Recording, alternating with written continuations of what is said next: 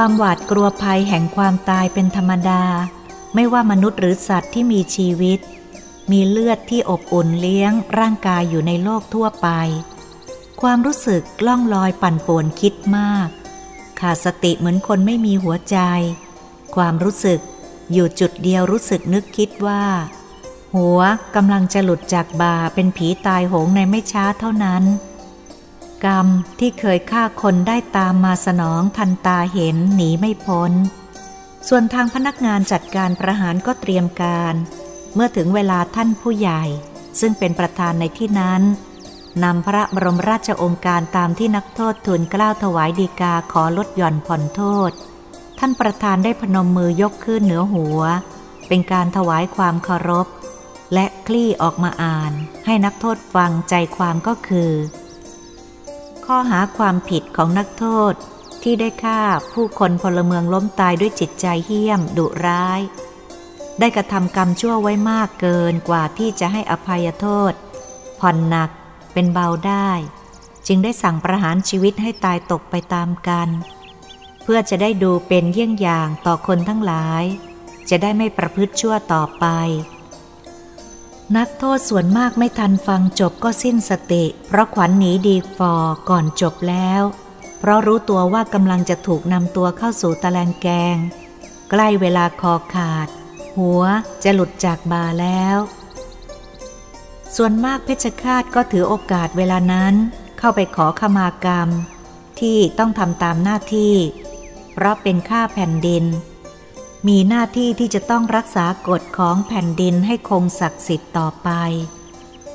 การประหารครั้งนี้ไม่ได้มีเจตนาโกรธแค้นเป็นส่วนตัว ฉะนั้นขออโหสิกรรม อย่าให้มีเวรกรรมต่อกันเลย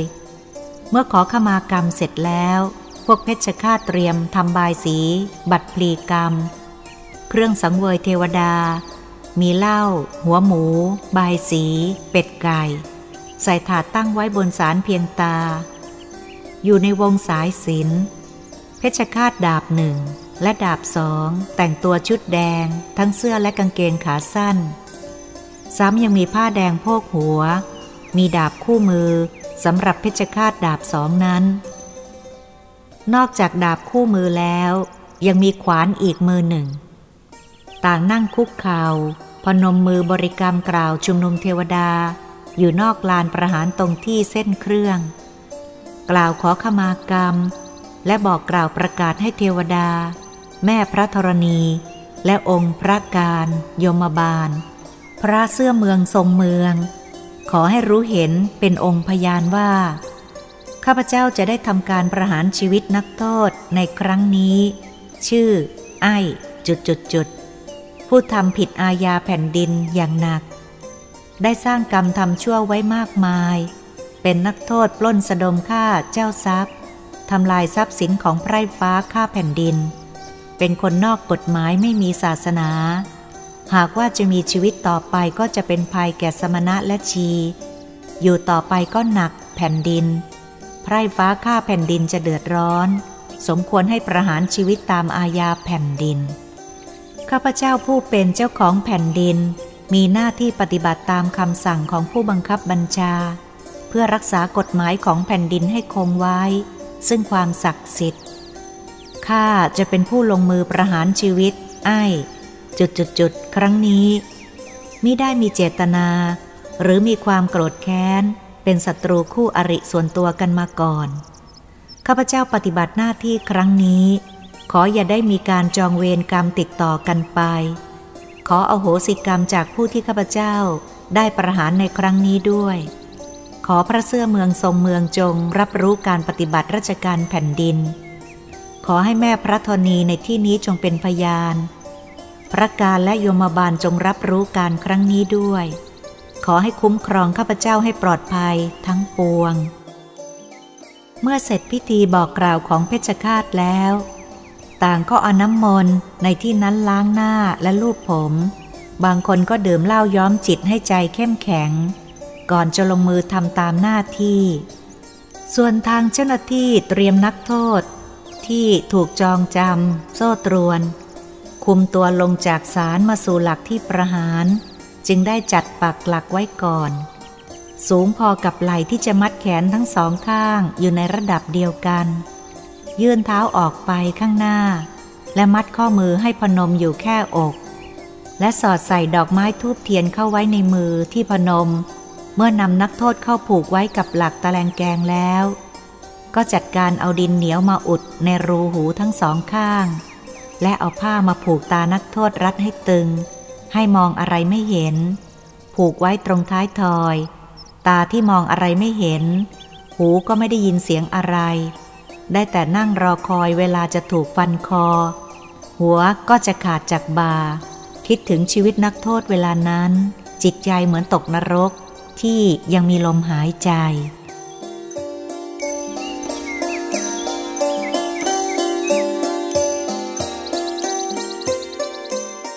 เมื่อผู้คนมากมายยืนคอยดูนักโทษต่างก็จิตใจตื่นเต้น ทั้งอยากดู ทั้งหวาดกลัว ผู้ใหญ่ที่เคยไปดูการประหารมาเล่าให้ฟังว่า เวลานั้นจิตใจมันตื่นเต้นมากบอกไม่ถูกชอบกล อยากดูก็อยากดู กลัวก็กลัว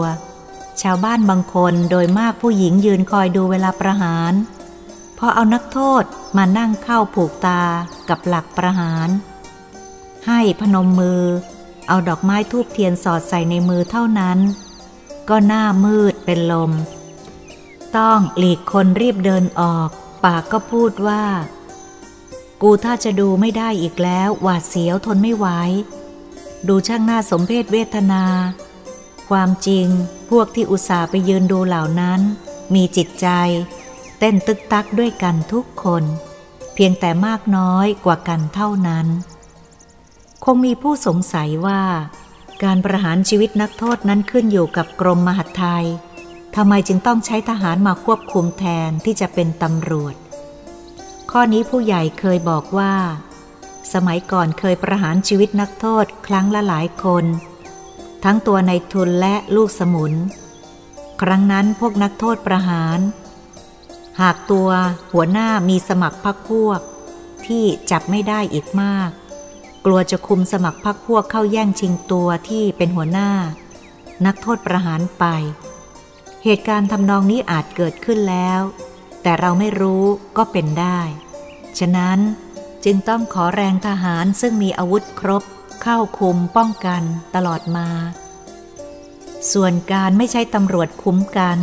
เข้าใจว่าตำรวจสมัยนั้นไม่มีอาวุธครบมือ เหมือนทหารตำรวจสมัยก่อนมีแต่กระบองสั้น ยาวไม่เกินศอก เน็บคู่กับเข็มขัดข้างซ้าย ซ้ำส่วนมากก็มีพวกแขกเป็นตำรวจรับจ้าง เหตุผลอันนี้ข้าพเจ้าก็ไม่แน่ใจนัก ว่าจะผิดถูกประการใด ส่วนที่ข้าพเจ้าเล่าถึงไปเห็นรูปถ่ายประหารชีวิตนักโทษหัวขาดกระเด็น ตั้งโชว์ที่ร้านถ่ายรูปช่างญี่ปุ่น ที่ปากตรอกโรงภาษีเก่า สมัยนั้นข้าพเจ้าเห็นผู้คุมเป็นทหาร มีหลายท่านคิดว่าข้าพเจ้าดูผิดไป มื่อถ่ายรูปแล้ว ทหารกับตำรวจคล้ายกัน ข้าพเจ้ารับรองว่าไม่ผิด เพราะสมัยข้าพเจ้าวัยรุ่นนั้น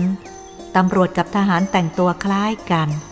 แต่พวกตำรวจนั้นจะไม่มีกระบังหน้านอกจากนายตำรวจ ส่วนมากก็เป็นฝรั่ง ส่วนทหารนั้นมีกระบังหน้าไม่ว่าจะเป็นตัวนายหรือพลทหาร ข้าพเจ้าแน่ใจว่าไม่ผิด เมื่อพูดถึงครั้งนั้น เมื่อนำนักโทษเข้าสู่หลักประหารเรียบร้อยแล้ว เพชฌฆาตก็เริ่มร่ายรำออกจากประตูป่า วางดาบแล้วคุกเข่าทำท่าถวายบังคม เสร็จแล้วก็ลุกขึ้นร่ายรำมีคนเป่าปี และคนตีกรองเพียงสองคนเท่านั้น แต่ก็เป่าและตีอย่างเป็นจังหวะทำให้มือดาบเพชรคาตร่ายรำตามแบบครูอย่างสวยงาม ผู้ใหญ่ที่ได้เห็นเหตุการณ์เวลานั้นเล่าว่า ได้ยินเสียงปีกับเสียงกลองมันเยือกเย็นจับหัวใจ และได้เห็นนักโทษผูกตายอยู่ในท่าพนมมือ มัดแขนผูกติดไว้กับหลัก เห็น เจ้าหน้าที่ เอาปูนแดงป้ายไว้ที่ก้านคอ คงเป็นเครื่องหมายที่จะทำการลงดาบไม่พลาด เห็นจะเป็นต้นเหตุที่ชาวบ้านทั่วไปเอามาดุด่าเด็ก ที่เป็นหัวโจกว่า ไอหน้าที่เอาปูนแดงหมายหัวไว้ได้ จะผิดหรือถูกอย่างไร ข้าพเจ้าต้องขออภัยด้วย เมื่อเพชฌฆาตออกมาไร่รำทำท่าต่างๆ เสร็จแล้ว ก็เริ่มไร่รำเป็นวงรอบตัวนักโทษ ท่าทางอ่อนช้อย ยักย้ายท่าทางตามจังหวะเพลง แต่แฝงไว้ด้วยความดุร้ายอย่างน่าสะพึงกลัว เสียงปีมรณะมีเสียงสูงต่ำหยดย้อย ฟังทั้งไพเราะทั้งน่าสยดสยอง เป็นสัญญาณให้รู้ว่า ในไม่ช้าชีวิตมนุษย์จะกลายเป็นผีหัวขาด เพราะสร้างกรรมชั่วผิดอาญาแผ่นดินอย่างอุกกฤษไว้มาก ต้องใช้หนี้กรรมด้วยชีวิต ยิ่งเห็นเพชฌฆาตไร้รำเข้าไปใกล้ทำท่าเงื้อดาบและกระทืบเท้าตามจังหวะ เข้าข้างหลังที่นักโทษนั่งอยู่ พวกผู้คนดูตื่นเต้นหายใจไม่ทั่วท้อง แต่ยังเห็นว่านักโทษยังไหวตัว เพชฌฆาตก็ร่ายรำออกมาห่าง และรอจังหวะให้นักโทษนิ่งสงบ มีสมาธิก่อนจึงจะลงมือ คิดว่าเวลานั้นบริเวณโดยรอบคงเงียบสงัด ผู้ที่ยืนดูอยู่บนต้นไม้ทุกคนแทบตาไม่กับพริบ จับจ้องดูร่างของนักโทษกับเพชฌฆาตซึ่งร่ายรำเข้าใกล้นักโทษคราวใด ทุกคนตื่นเต้นแทบลืมหายใจ เป็นเวลาที่หวาดเสียวแทบทุกคนใจเต้นไม่เป็นจังหวะ พอเพชฌฆาตเห็นว่านักโทษเคลิบเคลิ้มเกิดสมาธิ เพชฌฆาตดาบหนึ่งก็ไล่รำไปทางหลังของนักโทษ เพชฌฆาตดาบสองก็ไล่รำตามอยู่ห่างๆคอยดูดาบหนึ่ง มื่อแน่ใจว่านักโทษหายภาวะผวังจิตสงบ เพชฌฆาตดาบหนึ่ง ก็ไล่รำย่างก้าวเข้าไปข้างหลังกำหนดระยะพอดีกับแรงดาบ จะฟันลงก้านคอตามที่เอาปูนแดงหมายไว้ เงื้อดาบขึ้นฟันเต็มแรงลงที่ก้านคอ หัวขาดกระเด็นกลิ้งไปห่างจากตัว น้อยครั้งนักที่ดาบหนึ่งจะฟันพลาด หากดาบหนึ่งไม่สามารถฟันคอให้ขาดได้ เพราะผิดพลาดเป้าหมาย หัวนักโทษจะขาดหรือไม่ขาดก็ดี ดาบหนึ่งจะผ่านเลยไปไม่เลี้ยวกลับมาดูอีก เป็นหน้าที่ของดาบสองจะจัดการ เพื่อไม่ให้เป็นการทรมานนักโทษ ดาบสองจะรีบเข้าฟันซ้ำจนหัวขาดจากคอ เลือดจะพุ่งออกจากลำคอสูงตั้งศอกกว่า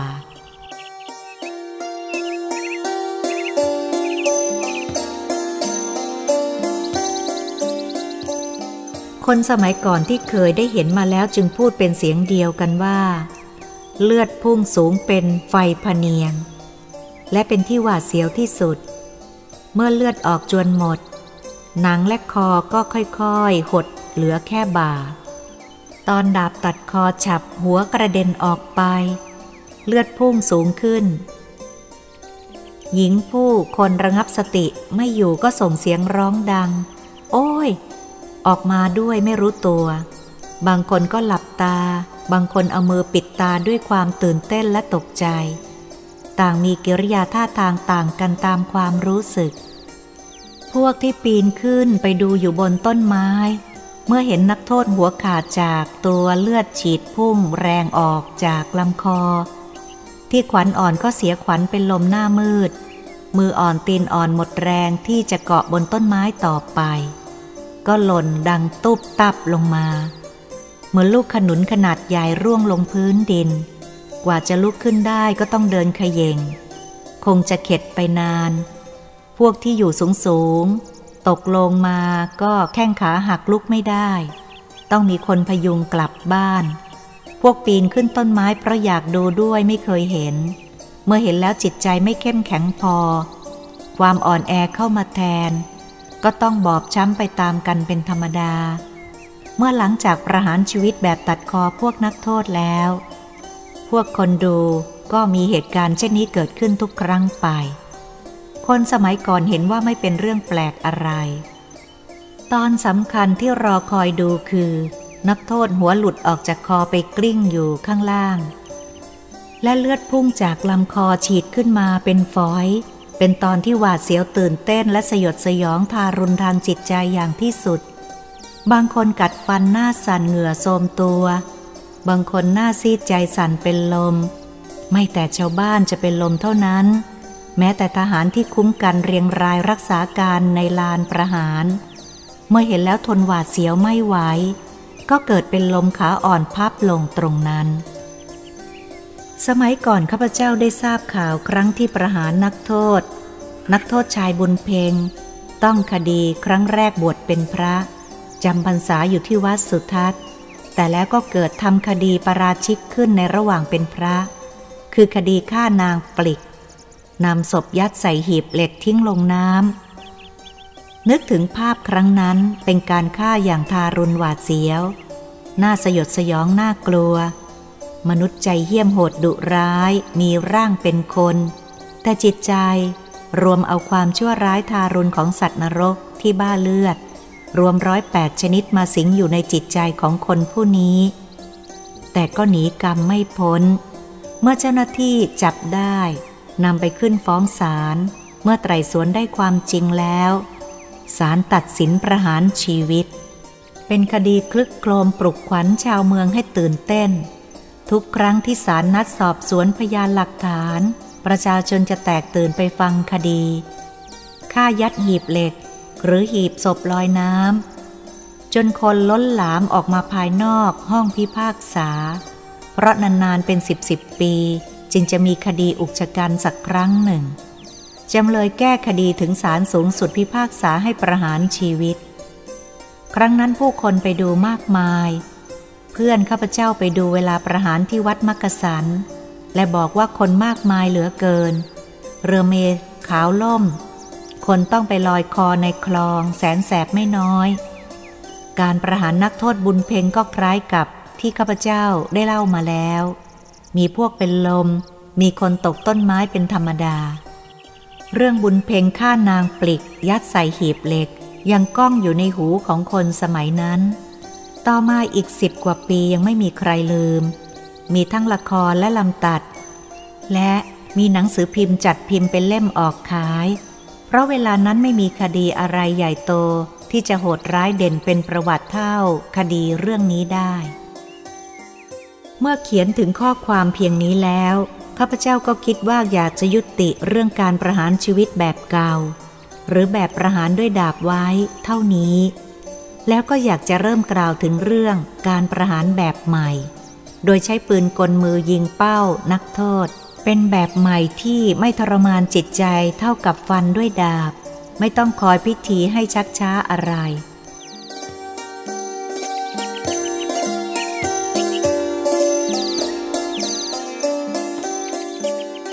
ก่อนจะเขียนต่อไป ก็นึกว่าควรที่จะหาผู้รู้เรื่องการประหารชีวิตด้วยดาบ ครั้งหลังหรือครั้งสุดท้าย ก่อนจะยกเลิกไปประหารแบบปืน จึงได้เรียนถามท่านผู้บัญชาการ คุณสลับวิสุทธิมักว่า ข้าพเจ้าอยากจะพบเพชฌฆาตประหารด้วยดาบครั้งสุดท้ายก่อนเลิก ทราบว่ายังมีชีวิตอยู่ เพื่อสัมภาษณ์เรื่องที่ยังไม่รู้เพื่อให้เรื่องสมบูรณ์ ท่านผู้บัญชาการบอกว่าชื่อเหรียญเพิ่มกำลังเมือง อายุเกือบ 80 แล้ว ได้มารับบำนาญที่แผนกบัญชีและการเงินที่เรือนจำทุกเดือน ท่านบอกว่า จะให้ข้าพเจ้ามาพบ จะได้นัด อดีตเพชฌฆาต เมื่อมารับบำนาญให้ทราบก่อน และจะได้นัดวันให้ข้าพเจ้ามาพบโดยทางโทรศัพท์ข้าพเจ้ากล่าวขอบคุณท่านผู้บัญชาการ และคิดว่าการประหารครั้งหลังๆนั้น คงจะมีอะไรเปลี่ยนแปลงไปกว่าที่ข้าพเจ้ารู้มา เพราะทุกอย่างย่อมจะเปลี่ยนแปลงไปได้ไม่แน่นอน ต่อมาข้าพเจ้าได้รับบันทึกประวัติจากนักโทษชายโอตี ซึ่งส่งผ่านท่านผู้บัญชาการมาให้ข้าพเจ้า เมื่อพิจารณาอ่านดูก็เห็นว่า มีหลายตอนที่ยังไม่เข้าใจความหมาย คิดว่าเมื่อไปพบอดีตเพชฌฆาต ก็จะเลยสัมภาษณ์นักโทษชายโอตีด้วย จากนั้นต่อมา ท่านผู้บัญชาการได้โทรศัพท์มาบอกว่า ให้ข้าพเจ้าไปพบคุณเหรียญเพิ่มกำลังเมืองได้ เพราะคุณเหรียญจะมารับบำนาญแล้วให้แวะที่ห้องผู้บัญชาการ ให้เราไปถึงเวลา9นาฬิกาวันที่ 29 สิงหาคม พุทธศักราช 2516 ข้าพเจ้าตอบตกลงกับท่านเป็นที่เรียบร้อย จากนั้นข้าพเจ้าก็โทรศัพท์บอกกำหนดเวลาเดินทาง กับผู้ที่สนใจจะเดินทางร่วมไปด้วย เช้าวันพุธที่ 29 สิงหาคม พุทธศักราช 2516 เวลา 8 นาฬิกา รถของคุณนรงสุทธิกุลพาณิชย์ ได้เข้ามารับข้าพเจ้าที่ในบ้าน มีคุณนรงกับภรรยา และคนขับ ข้าพเจ้าเตรียมตัวอยู่แล้วก็รีบขึ้นรถออกจากบ้านทันที ไม่ให้เสียเวลา เมื่อรถมาถึงบ้านคุณมโน ประยูนพัฒซอยราชครู คุณประวัติโชตกำจรได้มาคอยอยู่ที่บ้านคุณมนูแล้ว เราจึงรับทั้งสองท่านขึ้นรถรีบเดินทางตรงไปที่จังหวัดนนทบุรีทันที เมื่อเราไปถึงหน้าเรือนจำกลางบางขวาง เป็นเวลาเก้านาฬิกา พอดีตามกำหนดที่นัดไว้ ข้าพเจ้าลงจากรถก็เห็นนายแพทย์สุจริตพมรบุตร ยืนอยู่หน้าเรือนจำ และมีหลายท่านรอเราอยู่ก่อนแล้ว คุณนรงได้แนะนำให้เรารู้จักเสียเซี่ยว ผู้มีบุญคุณต่อนักโทษชายโอตีมาก ซึ่งนักโทษชายโอตีบ่นถึงอยากจะพบ เพราะระลึกถึงบุญคุณโดยคุณนรงสุทธิกุลพาณิชย์รับอาสาจะติดตามมาให้พบจนได้ เมื่อทราบความประสงค์รู้จักกันแล้ว พวกเราก็พากันขึ้นไปบนห้องทำงานท่านผู้บัญชาการ ก็ได้พบคุณทัศสิโรรสมาคอยอยู่ก่อนแล้ว ข้าพเจ้าได้ทราบว่าคุณเหรียญเพิ่มกำลังเมือง ยังไม่มา จึงอยากจะพบโอตีก่อน ท่านผู้บัญชาการก็พาเราเดินทางผ่านประตูใหญ่ เข้าไปสู่แดนคนบาปอีกครั้งหนึ่ง เป็นครั้งที่สามท่านผู้บัญชาการเดินนำพวกเราไปที่โรงพยาบาลในเรือนจำ โดยมีในแพทย์สุจริตตามไปด้วย เมื่อเราขึ้นบนโรงพยาบาลก็เห็นมีนักโทษมาอยู่ไม่น้อย เห็นนักโทษชายโอตีรีบเดินเข้ามาคุกเข่าก้มกราบที่เท้าเสียเซี่ยว น้ำตาไหลเอ่อออกมาโดยพูดอะไรไม่ออก เพราะตื้นตันใจ ข้าพเจ้ามองเห็นแล้วนึกว่า นักโทษชายโอตีผู้นี้มีความกระตันยูสูงกำลังนึกคิดอยู่ในใจ นักโทษชายโอตีก็ได้เดินเข้ามากราบที่เท้าข้าพเจ้าเช่นเดียวกัน ไม่ทันรู้ตัว ก็เพียงแต่พนมมือขึ้นแล้วก็บอกว่า จงไปกราบพระเถิดโอตีพูดเสียงแทบไม่ออก การที่ข้าพเจ้าพูดเช่นนี้ก็โดยเอาคำโบราณสมัยเก่ามาใช้ เมื่อสมัยข้าพเจ้าเป็นเด็ก แม่ได้พาข้าพเจ้าไปหาผู้ใหญ่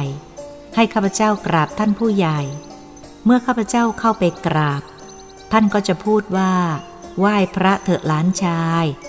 ผู้ใหญ่บางท่านเมื่อไปกราบท่านก็เอามือลูบหลังอย่างน่าเอ็นดู แล้วก็พูดว่า ไหว้พระเถอะไอ้หนู ขอให้พระคุ้มครองเจ้าอยู่เป็นสุข ขอให้เป็นเจ้าคนนายคน ให้มีปัญญาเหมือนพระมโหสถ ให้มีฤทธิ์เหมือนหนุมาน จะคิดอะไรให้สมตามความปรารถนา นี่เป็นคำโบราณที่ใช้ให้ศีลให้พรเมื่อครั้งข้าพเจ้ายังเป็นเด็ก แต่ยังจำได้ดี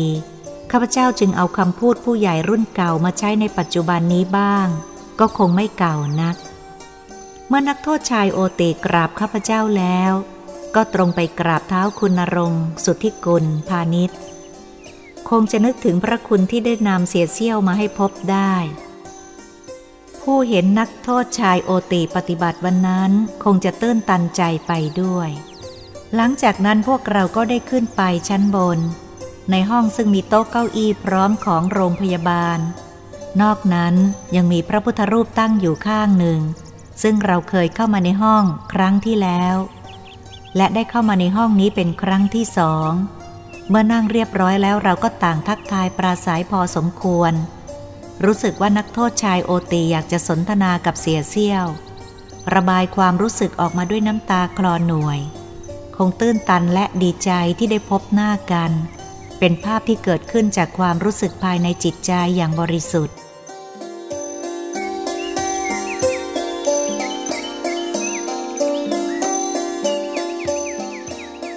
ท่านผู้บัญชาการได้พูดกับข้าพเจ้าถึงคุณเหรียญเพิ่มกำลังเมือง ที่นัดไว้และสั่งเจ้าหน้าที่ไว้ว่า ถ้าคุณเหรียญมาให้โทรศัพท์มาบอกข้าพเจ้าเรียนท่านถึงนักโทษที่ลาดยาว จดหมายมาขอความช่วยเหลือ ท่านผู้บัญชาการแสดงความเห็นใจนักโทษ ท่านพูดว่า ผมได้อุทิศเวลาในชีวิต รับราชการในกระทรวงมหาดไทยมากกว่า 40 ปี โดยเฉพาะในกรมราชทาน35 ปีเศษ อยู่ใกล้ชิดกับนักโทษตลอดมา ซึ้งถึงชีวิตของพวกนักโทษ ผมได้พยายามช่วยให้กลับใจเป็นคนดี คิดว่าเมื่อผมหมดอายุราชการรับบำนาญ ผมคิดอยากจะหาทางทำอะไรสักอย่างหนึ่ง เพื่อช่วยเหลือสงเคราะห์ ผู้พ้นโทษที่ต้องโทษนานเป็นสิบสิบปี เมื่อพ้นโทษถูกปลดปล่อยออกไปสู่โลกภายนอก เพราะส่วนมากไม่มีญาติพี่น้องมารับ ไม่รู้ญาติพี่น้องอยู่หรือตาย ถ้าอยู่ก็ไม่รู้อยู่ที่ไหน เมื่อออกมานอกคุกเหมือนตัวคนเดียวในโลก ว้าเวเปล่าเปลี่ยวจำถนนหนทางไม่ได้ พวกที่ต้องขังนานๆ เมื่อเริ่มเข้ามาจำขังก็มีพวกญาติพี่น้อง ลูกเมียมาเยี่ยม พอผ่านสองสามปีไปแล้วนานๆ ครั้ง พอสี่ห้าปีก็หายไปหมด ความจริงก็น่าเห็นใจ วกญาติที่ยากจนหาเช้ากินข้าว่าจะมาเยี่ยมแต่ละครั้งก็ต้องเสียเวลา เสียเงินเสียทอง เสียเวลาหากิน ทางไปมาก็ไกล คนมีเงินก็ไม่สำคัญ คนยากจนก็ลำบาก นี่ผมคิดที่จะสงเคราะห์พวกนี้ เพราะเห็นว่านักโทษพวกนี้ได้รับฝึกฝนอบรมมาดีแล้ว เมื่อพ้นโทษออกไป จะได้ทำตนเป็นพลเมืองดี แต่เมื่อพ้นโทษออกไป มีสิ่งแวดล้อมบีบบังคับ ไม่สามารถจะเข้ากับสังคมเขาได้ เพราะสังคมรังเกียจเห็นว่าเป็นคนขี้คุกขี้ตาราง ความกดดันของชีวิตทำให้พวกนักโทษที่กลับตัวกลับใจได้แล้ว อยากจะทำความดีเปลี่ยนจิตใจเป็นผู้มีความรู้สึกผิดชอบชั่วดี ปฏิบัติตนอยู่ในขอบเขตของศีลธรรม แต่เมื่อออกไปอยู่โลกภายนอก เหตุการณ์บีบบังคับ ทั้งจิตใจและร่างกาย ญาติพี่น้องก็ไม่มี จะหาที่ซุกหัวนอนก็ไม่ได้ เหมือนอยู่ตัวคนเดียวในโลกนี้ จะไปหางานเอาแรงแลกกับอาหารที่อยู่อาศัย พอให้ผ่านชีวิตไปวันหนึ่งวันหนึ่ง แต่สังคมพอเขารู้ว่าเคยติดคุกติดตาราง เขาก็รังเกียจ เหมือนถูกปล่อยให้ตายทั้งเป็น เหตุการณ์บังคับให้กลับตัวเป็นคนดีไม่ได้ ก็ต้องกลับประพฤติทำตัวชั่วผิดกฎหมาย ทั้งที่ตัวเองไม่อยากทำชั่วต่อไป ที่สุดก็ต้องกลับเข้าไปตายอยู่ในคุก หากเรามีสถานที่ มีงานให้พวกเขาที่ไม่มีญาติพี่น้องได้พักพิงอาศัย แรงงานพอเลี้ยงชีวิต มีที่กินที่นอนเป็นการช่วยให้คนทำดีต่อไป ก็คิดว่าเป็นมหากุศลมาก เรื่องนี้ผมเคยพูดกับท่านอธิบดีมาแล้ว ได้ฟังท่านผู้บัญชาการพูดขึ้นเช่นนั้น ข้าพเจ้าได้คิดพิจารณาความรู้สึกของท่านแล้ว ก็เห็นความตั้งใจดีของท่าน และเห็นใจนักโทษที่พ้นโทษออกมาแล้ว สังคมภายนอกพากันรังเกียจ คว่ำบาตรไม่มีใครต้อนรับ สมัยก่อนคนส่วนมากที่ข้าพเจ้าเคยรู้ ไม่มีใครคบค้าสนิทสนม และไว้วางใจพวกที่เคยต้องโทษมาแล้ว แม้จะมีชีวิตอยู่ในโลก แต่ชื่อเสียงความดีงาม ความไว้วางใจ ได้ตายไปหมดแล้ว มีแต่ร่างกายเป็นมนุษย์ แต่สายตาของสังคมเขาเห็นทั้งเกลียดทั้งกลัว นี่ส่วนมากพูดถึงผู้ที่ยากจน ผิดกับนักโทษบางคนที่มั่งมีเงินทอง แม้จะชั่วร้ายเลวทรามเพียงใด เมื่อมีพระเจ้าเงินตราแล้ว ก็สามารถป้องกันความเกลียดความกลัวของสังคมยุคปัจจุบันนี้ ให้กลับร้ายกลายเป็นดีได้ กลับมีคนเข้ามาพินอบพิเทาข้าพเจ้าขอภาวนาให้ความคิดอันเป็นมหากุศลของท่านผู้บัญชาการ จงสำเร็จตามความประสงค์ จะได้ช่วยสังคมให้ดีขึ้นอีกมาก เราปล่อยให้นักโทษชายโอตีได้มีเวลามีโอกาสพูดจากับเสียเซี่ยว ซึ่งเราเห็นท่าทางของโอตีขณะที่ได้พูดจากับเสียเซี่ยว แสดงความรู้สึกออกมาเต็มไปด้วยความปีติ จนน้ำตาไหลซึมออกมาตลอดเวลา นานพอสมควร